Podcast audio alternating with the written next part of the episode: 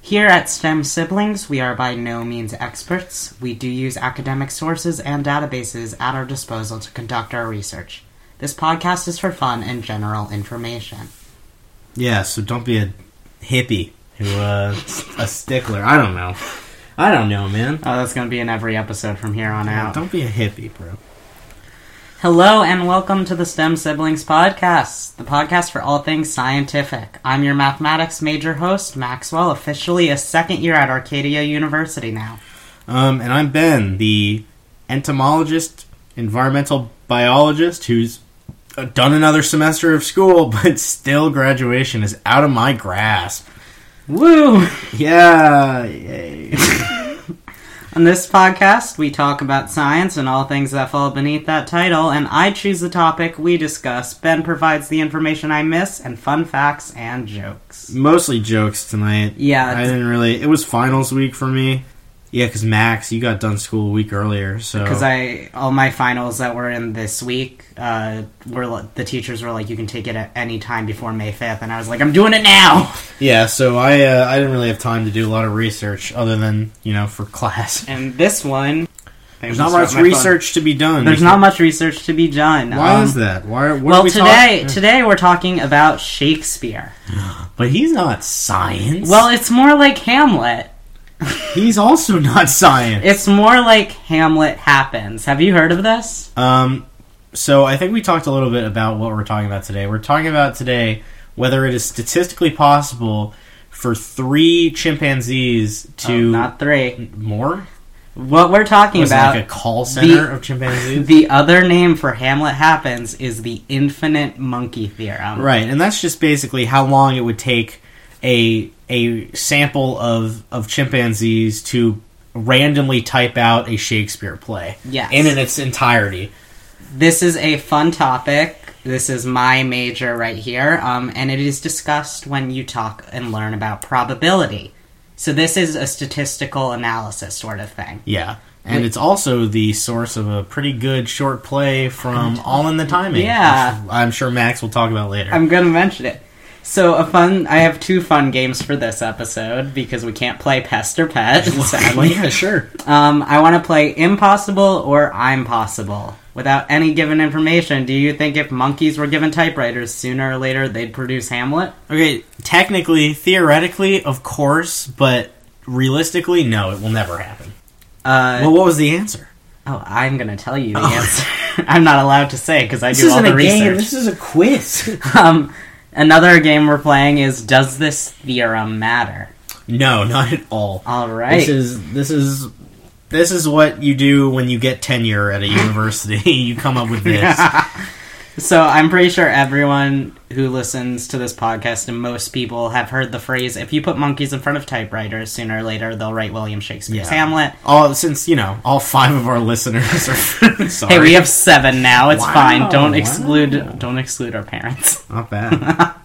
Um there's even a short play about it that you mentioned, Words, Words, Words by David Ives. yep, from all in the timing, it is truly one of the. I had fun. I'm very split. ben and I did this at our local theater company. We were both in it. Yeah, I, it's a fun play. David Ives is simultaneously one of the most interesting and seriously just one of the worst playwrights of of the last hundred years. Did like this play, but yeah, he's not great. No, he's he's weird. The and Philadelphia. Mm, It's not always. He also great. wrote the Philadelphia story. right? That's not a good- That's, yeah, no, but he not wrote the it, right? Philadelphia story. Not the Phil. What's Philadelphia story is where Tom No. Hanks have, has the AIDS. the Philadelphia? Sorry, yeah, the He wrote- Philadelphia. Is uh, not yeah, a it's good not one. good. Even though I love the person who acted in it when we did it. Um, but we're not talking about theater today. No, that's for another podcast. yeah, we're discussing. Uh, right now is a mathematical theory first hypothesized by Emile Borel. I apologize if I'm not pronouncing names Sounds correctly. pretty right. a mathematician who practiced with probability, and Sir Arthur Eddington in 1929. So yeah, everybody was so bored from the Great Depression that they uh they needed to come up They- with math theory. They didn't f- theorize this though. Eddington was an astronomer, and he said something while describing parts of the second law of thermodynamics, Which is I don't know. I thought you were gonna say. I have it. I know. Ah, it. I was just okay. waiting for you to not. Go ahead. That the total entropy of an isolated system can never decrease over time and is constant if and only if all processes are reversible. See, while he was writing stuff, he compared monkeys writing this supposed thing to molecules returning to one half of a vessel. Sure, yeah. Yeah. Uh, That doesn't make any sense to me, but it made sense to him. Yeah, so I'm going to read part of the quote that applies to this.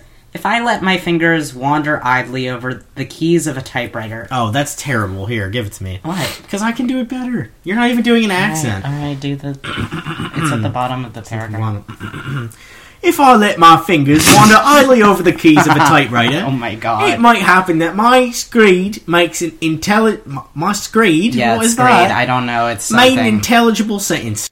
a screed is a long speech or a piece of writing. If an army of monkeys were strumming on typewriters, they might write all the books in the British Museum. So it started with the British Museum, not Shakespeare. No, have you ever been to the British Museum? No, I Do have you know not. what's in the British Museum? A lot of books. Well, what what books? I'm gonna look it up. Um, I know that some of Shakespeare's works were in there, but I can't not even see what's the in there. ones. Yeah, that- yeah, it's really. I, It didn't. Do you want to know immediately where connect to Hamlet, specifically? specifically came from? yeah, well, Shakespeare. Well, yes, yeah, yeah. All right. Well, first we have to delve into the idea of evolution.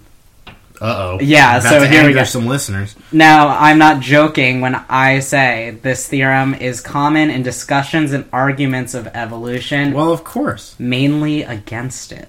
What that God uh, could. wh- wh- A 1931 book by James Jeans connected the theorem to Thomas Henry H- Huxley, a man who was very supportive and for Darwin's theory of evolution. Mhm. Now, typewriters were not made until 1867, and this book took place seven years before. What the on the Darwin's book? No, the the book that um Oh, it just m- c- makes the connection. Uh, and they weren't made available for purchase until the mid 1870s, which disproves this connection, but the theorem remained part of the discussion of evolution. So why did why did people think it was anti-evolution? Um, well, this leads to the connection of Hamlet, Doug Powell, a man who identified with the Christian apologetics. Oh Jesus! argued that if a monkey did recreate Hamlet, it failed because there was no intention to actually create it, which was our first example of that. And then another argument comes from Reverend John F. Wait, so is he su- su- suggesting that that evolution could not happen naturally because there's no intent to create life? That's what it sounds like. Ooh, what did Reverend John say? Reverend John F. MacArthur argued that genetic mutations producing a tapeworm from an am- am- amoeba Sure, I mean that's not how it works, but sure. are as unlikely as a monkey writing Hamlet's soliloquy. Well, he's technically right. His science is just awful. yeah. So there have been studies to try to prove this that uh, monkeys can write Hamlet. Sure. In 2003, six monkeys were given a singular typewriter, and after five months, five pages of text were given, but it was mostly the letter S. Oh, and well, the that's nice. typewriter was destroyed and uh, pooped on. I don't know. That sounds like Shakespeare's early work. Just It probably is. I don't know. It's uh, it's uh, that sounds pretty close. The uh, scientific officer who was observing this, who was part of the the zoo where it was taking place, uh, claimed it was a waste of time, only proving the flaw th- in the theorem. Yeah, it's um, it's never gonna. It's just theoretical probability. I could. There's a theoretical chance I could just explode right now. Now, technically, it could happen. Right. Um, it's very unlikely, but it can happen. So, if we close our eyes in Key Smash, there is a chance we will be able to find a word somewhere within uh, the key smashing. If we Right. don't watch ourselves type and generally don't know where each key is. So, I used a random key generator. Okay. There is a high chance you will see the word if I use enough numbers, and I'm going to show this to Ben now. I don't see See- any word. You don't? Because Well- I found a word in there. Let me let me let me try it live here. I'm gonna change the. I length of- found the word mud in there originally. Let's see. Did I find anything? Hmm. No, I didn't find any word. Here, let me see. Hey, I found of and my. So those still con- like qualify as words. Sure. short ones, but words short ones, nonetheless. but they still qualify as some sort of word, which is good. That is proof that with this many, there is a chance. You almost had angry, but it was just angry. yeah, it's okay. I'm pretty That's fine. angry about it. Such So- a bad joke. The theorem isn't as flawed as many people think. It's just extremely unlikely, and six prima- primates in a month wouldn't cut it. no, you The- would need like you would need like maybe the population of India of primates to do it. You would need more than a month too. The theorem is easily proven in a simple formula that I'm going to say. Um, say we had a keyboard with 26 letters. Yep. A single letter has a one out And I of. mean, say we have it. Of course, we have a keyword with 26 letters. Well, That's the alphabet. I know, but like you have all, on modern computers, you have way more keys. Okay, so just 26. 26 keys, every single letter. Each letter has a 1 out of 26 chance of being picked. Okay. There is allowed to be repetition, obviously, because it's the same keyboard. The next letter has the same chance, and so on. You continue to multiply these 1 out of 26 by each other. Um, say we don't use punctuation and we're viewing Hamlet. Uh, Hamlet has rounding up 130,000 letters. Hey, I spelled we. I just tried it myself. Good. See? It is going to be small because you did just use like five. Well, But it's still a proof. Um, so, Hamlet has 130,000 letters uh, without punctuation, and that's 1 over 26 to the one, uh, 130,000th. it's a very Which- low chance. Yeah, that's the probability a monkey would write Hamlet, and as much as I would love to compute that, I don't hate myself, and each time I try a calculator, there's an error for overflow, meaning the mum- number is too small. Yes, it's very, very low. It's very, very low. It's not likely. Even a simple word like rat, for example, has a 1 over 26 to the third chance of occurring, or a 0.0000569 chance of being written. It is extremely unlikely and it is seemingly impossible, but this is just with letters. We're also talking about every key on a typewriter or keyboard. oh, yes. So it's very, very unlikely and probably won't happen, but it could. No. Yeah, well, anything can happen. That's fair. Um, more recent experiments have been made, but this time using virtual technology instead of monkeys. These experiments are not perfect, and they don't even value the theorem. Um, Why are they using AIs? with modern experiments comes modern data errors, spell check, corrections, and more interfere and disrupt the experiments done. So they said we found success in it, but they're also not including the fact that if there's a word similar to something, it'll autocorrect immediately. Oh, yeah. So these are all like fraudulent But still, just the. I mean, ever they would need. Oh, wow. That would just be so hard. You need the correct combination of letters. Yeah. Wowzers. Yeah. Um, more has been done with this. In 1993, two people from Florida State University used the theorem to detect errors in a computer program that generated random numbers. Then they converted the numbers to letters to see how possible it was. But of course, as mentioned prior, it's very unlikely. Yeah. You're incredibly lucky to get actual words from these sort of things, which we we did, but just very short. If you Yes. get bigger words, that's even more unlikely. I'm not going to be spelling hippopotamus with my eyes closed. well, I guess I can. I can sight type, but 'Cause, not yeah, randomly. Not randomly. If we switched everything up on your keyboard and it was just letters, you would not be able to. Um, I love mathematics. That's why I picked this as my major. And since I've always gravitated thing towards things like calculus and algebra, probability was my first introduction to statistical analysis. Mm-hmm. That happened last year at college.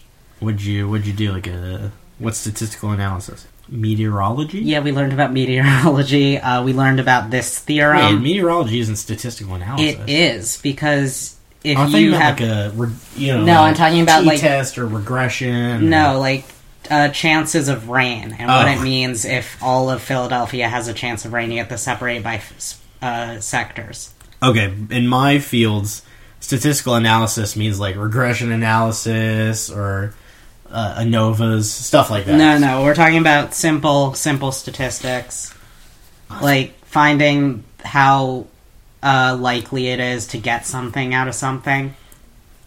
Sure. Yeah. No. Yeah. I know.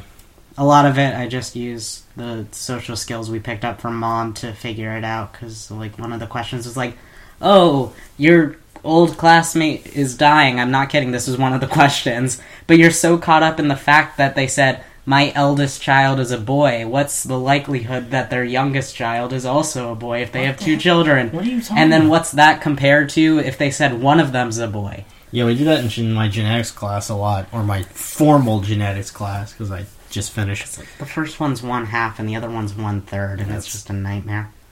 But I love it. I love it so much. Um, and this theorem has been a general interest of mine since I heard the phrase about monkeys writing Hamlet and read my first Shakespeare play, which is also in Old English, so that's way harder to actually Yeah. do. Oh my god. Um, so let's play that one game again. Is this theorem important? Does No. it matter? No, it's not important. Who cares? I mean, it's, it's, it's, that mine's biased. I What- think it's a fun theorem that explains Yeah, but probability. what usefulness does this have? Explaining probability. you can do that by talking about kids and how many cats you have. well, or- yeah, but if you put it up to that standard, those are useless too. Because What's you could the- technically do it by uh, talking about Shakespeare. What's the probability that our audience cares? Uh, actually, it depends. Yeah, uh huh. Uh-huh. right. Yeah, uh huh. So I have a lot of fun with this theorem. It introduces basic basic statistics. I like it.